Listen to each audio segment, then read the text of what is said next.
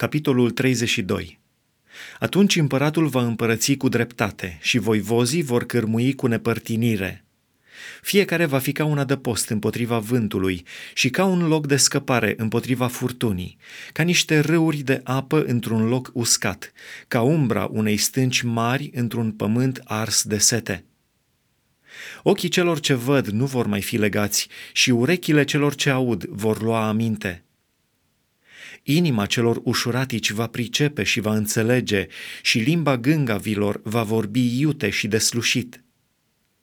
Nebunul nu se va mai numi ales la suflet, nici mișelul nu se va mai numi cu inimă largă.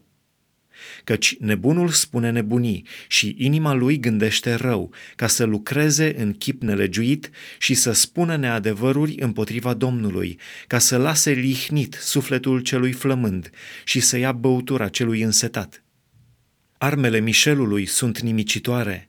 El face planuri vinovate ca să piardă pe cel nenorocit prin cuvinte mincinoase, chiar când pricina săracului este dreaptă. Dar cel ales la suflet face planuri alese și stăruie în planurile lui alese. Femei fără grijă, sculați-vă și ascultați glasul meu. Fiice nepăsătoare, luați aminte la cuvântul meu. Într-un an și câteva zile veți tremura nepăsătoarelor, căci se va duce culesul viilor și strângerea poamelor nu va mai veni. Îngroziți-vă, voi cele fără grijă, tremurați nepăsătoarelor, dezbrăcați-vă, dezgoliți-vă și încingeți-vă coapsele cu haine de jale. Bateți-vă pieptul aducându-vă aminte de frumusețea câmpiilor și de rodnicia viilor. Pe pământul poporului meu cresc spini și mărăcini, chiar și în toate casele de plăcere ale cetății celei vesele.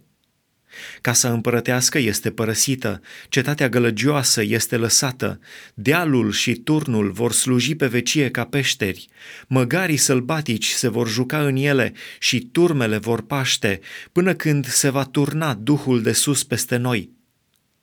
Atunci pustia se va preface în pământ și pomătul va fi privit ca o pădure. Atunci nepărtinirea va locui în pustie și neprihănirea își va avea locuința în pomăt.